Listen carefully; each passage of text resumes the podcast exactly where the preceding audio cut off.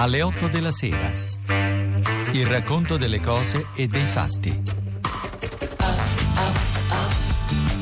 Going down, down, down. 20 imperatori romani di Andrea Giardina. Going up, up, up. Going down, down, down. The sea is flecked with bars of gray. Nel film che ha avuto il coraggio e il merito di rilanciare dopo tanti anni di silenzio il genere del cinema storico di ambientazione antico-romana, mi riferisco ovviamente al Gladiatore di Ridley Scott, vediamo un Marco Aurelio davvero inconsueto. Il sovrano medita addirittura di abolire la monarchia, di ridare il pieno potere al Senato e al popolo, insomma di ripristinare la Repubblica. Lo strumento di questa operazione, dopo la sua morte, sarà il suo fedele generale Massimo, interpretato da Russell Crowe. Il cattivo figlio commodo, che sa di non avere a questo punto speranze di salire sul trono, lo uccide e regna da despota folle. Nessuna persona sensata dovrebbe necessariamente valutare l'importanza o la bellezza di un film dalla sua attendibilità storica e quindi non ha senso, a mio avviso, accanirsi nel sottolineare gli errori o l'assurdità di questa ricostruzione. Ben più interessante è riflettere sul modo in cui viene rappresentato il mondo romano. In un paio di memorabili pagine intitolate I romani al cinema, il grande semiologo francese Roland Barthes individuò un paio di caratteristiche ricorrenti nei film dedicati agli antichi romani, il ricciolo sulla fronte e il sudore. Il ricciolo sulla fronte corrisponde evidentemente a una precisa oleografia, insomma una precisa estetica che coglie nei romani un'essenza composta e scultorea, è evidente che l'uso del bianco e nero accentuava la statuarietà di questa estetica. Il sudore rimanda invece a una visione morale della romanità, perché il romano è sudato nei film, perché non ha tempo da perdere, perché ha sempre un servizio da compiere per la patria, per la Repubblica, per l'imperatore, per Roma. Ma i caratteri ricorrenti nella romanità cinematografica sono ovviamente molto più numerosi. Il romano nei, nei film ha spesso un'area marziale, indossa la corazza anche nei salotti, leva il braccio teso in modo compulsivo, qui lo stereotipo fascista ha ancora la sua forza, si esprime enfaticamente e, e sembra dialogare più che con i contemporanei con i posteri. È anche spesso crudele, quindi se ha uno schiavo a portata di mano lo fa punire per la minima colpa e poi c'è tutto il mondo dei banchetti, del, della lussuria ambientata, preferibilmente nella corte imperiale. L'immagine del potere che i film ambientati nell'antica Roma hanno proposto per decenni è un'immagine dispotica. Sono quasi ambientati quasi tutti nella Roma imperiale. Il romano è un despota, è un nemico della libertà e i martiri della libertà sono regolarmente i cristiani. Può verificarsi il caso di un romano, di solito un ufficiale che si innamora di una bella eh, ragazza cristiana, un romano che si faccia cristiano, ma a questo punto il passaggio al cristianesimo è inteso come un'uscita dalla romanità. Egli non è più un romano. Insomma, il romano, per essere tale, eh, nei film deve essere un nemico della libertà. Il gladiatore di Ridley Scott segna una netta cesura rispetto a questa tradizione. Per la prima volta ha avuto diffusione mondiale un film ambientato nell'antica Roma in cui l'eroe positivo, il martire della libertà, non è un cristiano ma un pagano devoto al suo imperatore, devoto a Marco Aurelio. Maximus è infatti un pagano che vende nei suoi dei e pensa di raggiungere la moglie e il figlio nei campi elisi. Evidentemente molto sta cambiando nella percezione diffusa del mondo romano, io aggiungo per fortuna.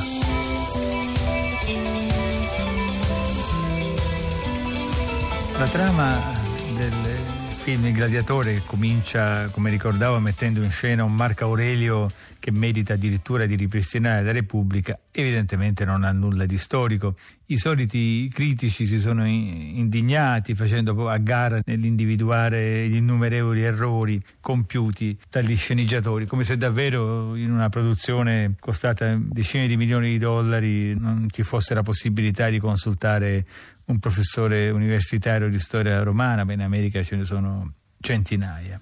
Evidentemente hanno gli sceneggiatori elaborato quel racconto seguendo un'altra logica, il fascino della storia, le attese del pubblico e così via.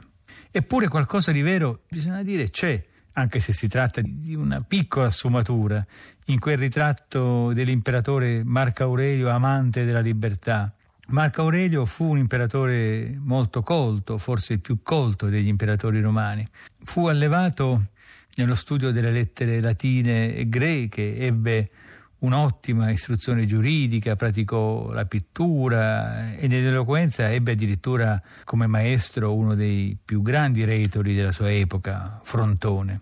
Ad attrarlo però fu soprattutto la filosofia, la sua grande passione, che egli praticò seguendo in particolare lo stoicismo. A differenza di altri grandi stoici romani, a cominciare da Seneca, che non sempre o quasi mai adeguavano i precetti da loro insegnati e predicati al proprio stile di vita, Marco Aurelio, bisogna riconoscere, fu molto coerente. Il pensiero filosofico di Marco Aurelio ci è pervenuto, almeno in parte, in una sorta di dialogo, i colloqui con se stesso, in greco taeis e auton, che nella traduzione italiana sono spesso citati come i ricordi di Marco Aurelio. L'opera è in gran parte dedicata a riflessioni sulla vita e sulla morte, è un'opera molto melanconica, sul perpetuo flusso delle cose, sulla inevitabile dissoluzione di ogni realtà. Scrive per esempio Marco Aurelio, la corte di Augusto, moglie, figlia, nipoti, figliastri, sorella, Agrippa, parenti, familiari, amici, mecenate, tutta una corte morta. Da questo pessimismo il sovrano trae il senso del proprio limite, certamente dei propri doveri, però anche un invito a non aspettarsi nulla né dalla vita né dai propri simili. Ogni mattina, scrive, quando sei restio a svegliarti, abbi subito presente questo pensiero, mi alzo per compiere il mio dovere di uomo, senza aspettarsi alcuna gratificazione dei propri simili. Ogni mattina di a te stesso che incontrerai un curioso, un ingrato, un insolente, un imbroglione, un invidioso, un egoista certamente una vena molto profonda di pessimismo che però non significava rinunzia all'azione, rinunzia al buon governo, rinunzia all'esercizio del proprio dovere. Insieme con queste riflessioni non mancano alcuni pensieri sulla libertà, addirittura sull'uguaglianza di tutti gli esseri umani, ovviamente esclusi gli schiavi ma ne parleremo fra poco.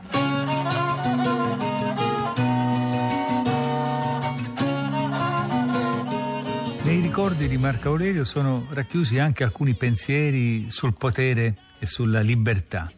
Egli dichiara, per esempio, di aver appreso dal suo maestro, il filosofo peripatetico Severo, scrive, a concepire uno Stato in cui tutti abbiano uguali diritti, uno Stato governato secondo i principi dell'uguaglianza e della libertà di parola e una monarchia che rispetti più di ogni altra cosa la libertà dei sudditi. Libertà, uguaglianza, queste sono davvero parole inconsuete. Non cesarizzarti, ripeteva a se stesso Marco Lero, cioè non tramutare la tua natura di uomo in quella di una sorta di automa chiamato Cesare. Questo principio, formulato con grande chiarezza da Marco Aurelio, è in verità un tratto che caratterizza l'impero romano del secondo secolo, l'impero come viene chiamato umanistico, rappresentato da figure di imperatori colti o decisamente filosofi, Adriano, Antonino Pio, appunto lo stesso Marco Aurelio. Si ripete spesso giustamente che raramente nella storia universale si è realizzato in modo così completo il tipo del monarca filosofo, come è accaduto nell'impero romano di questo periodo. In un altro splendido passo Marco Aurelio scrive, in quanto Antonino, cioè in quanto Marco Aurelio, il cui nome completo era Marco Aurelio Antonino, e quindi in quanto imperatore, in quanto Antonino la mia città, la mia patria è Roma, ma in quanto essere umano la mia patria è il cosmo. Non per questo, naturalmente, Marco Aurelio fu un sognatore, un utopista, come il maestro di Nerone Seneca, il quale riteneva davvero che la clemenza fosse una virtù adatta a governare il mondo. Marco Aurelio afferma infatti: Non sperare nella Repubblica di Platone, ma accontentati anche del minimo progresso e ritieni che non sia poca cosa anche un risultato minimo. Aveva il senso dell'umiltà del proprio compito. Se qualcuno è in grado di convincermi, scrive, adducendo delle prove, che le mie opinioni o le mie azioni non sono giuste, sarò ben lieto di ricredermi. Cerco infatti la verità, dalla quale mai nessuno è stato danneggiato, mentre chi è danneggiato è piuttosto colui che persevera nel proprio errore e nella propria ignoranza. Se riesci a individuare ciò che si deve fare, procedi per questa via con l'animo ben disposto, senza voltarti indietro. Se non ci riesci, puoi sospendere il giudizio e avvalerti dei migliori consiglieri. Gli autori antichi confermano in effetti che egli era solito servirsi di consiglieri ottimi, sia negli affari di guerra sia negli affari civili, e che questo suo senso del limite, questa sua modestia, questa condivisione delle decisioni era molto apprezzata. Quindi in questo come in altri casi siamo in grado di valutare come le sue enunciazioni di principio corrispondessero poi a un'effettiva pratica di governo. Questo imperatore che regnò a lungo rispetto alla media degli imperatori romani perché regnò dal 161 al 180, nato in Spagna come Traiano e Adriano, introdusse una novità molto importante nell'esercizio del potere, una novità che fu molto apprezzata e che caratterizzerà non sempre, ma in futuro, spesso il governo di altri imperatori. Appena salito al potere, Marco associò al trono il fratello adottivo Lucio Vero, che governò con poteri quasi uguali ai suoi, anche se come ovvio con minore autorità. Nelle intenzioni di Marco Aurelio questa novità istituzionale doveva rispondere a esigenze di maggiore efficienza, doveva consentire di affrontare meglio i numerosi fronti civili e militari nei quali l'impero romano era impegnato. Ma bisogna aggiungere che il governo collegiale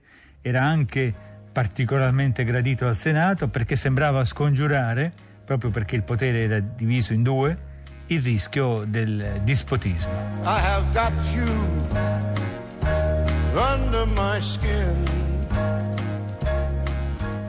Dalla morte di Traiano, avvenuta nel 117 in poi, l'impero aveva goduto effettivamente di un lungo periodo di pace interrotto da, da rivolte circoscritte o da piccoli scontri di frontiera, ma ora la situazione andava rapidamente cambiando. Per vocazione e per educazione per cultura, Marco Aurelio era tutto il contrario di un imperatore guerriero, preferiva la pace, lo studio, l'attività dell'amministratore, per dir così, illuminato. E invece nei suoi 19 anni di regno gli toccò di affrontare 17 campagne militari, molte delle quali estremamente impegnative e gravose. Gli inizi del nuovo regno furono segnati dall'aggressività dei parti, il nemico più temibile di Roma, che occuparono alcuni territori delle province romane. Evidentemente ritenevano che Roma avesse perso il suo smalto guerriero, la capacità di reagire. La reazione romana fu invece sorprendente organizzata da Marco Aurelio e Lucio Vero e si manifestò con rapide incursioni nel cuore del territorio partico. Sembrava davvero che la situazione potesse essere capovolta e che gli splendidi successi, anche se effimeri, compiuti da Traiano nel regno dei parti potessero essere ripetuti. Ma ancora una volta l'imprevisto ebbe un ruolo decisivo. L'esercito romano fu colpito da una epidemia che oggi viene ritenuta con grande probabilità una epidemia di vaiolo, quindi un'epidemia con altissimo tasso di mortalità. Dapprima il morbo infuriò tra i parti, poi dilagò tra le legioni romane.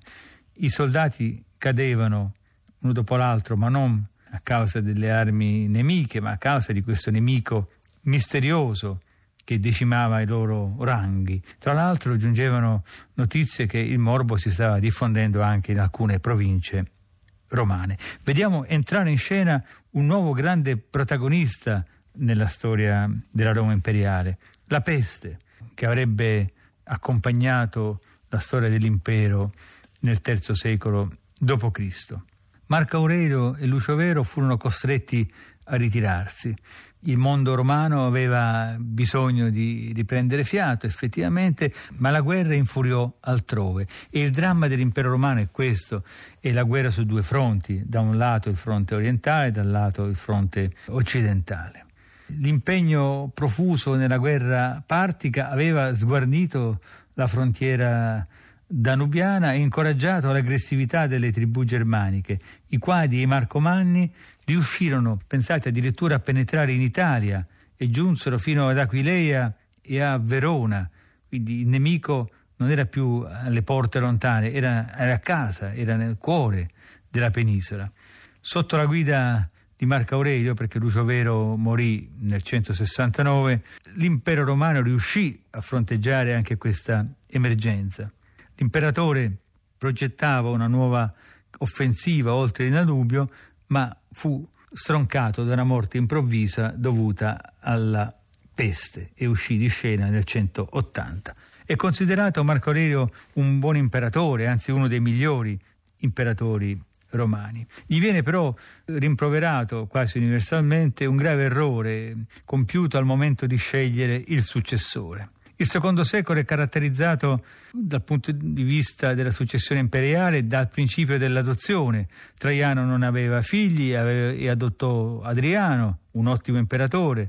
Nemmeno Adriano aveva figli e adottò Antonino Pio, anche lui un ottimo imperatore, e Antonino Pio aveva adottato Marco Aurelio. Questa linea fu interrotta da Marco Aurelio che sfortunatamente, diciamo, possiamo dire oggi, aveva figli e scelse come successore Commodo.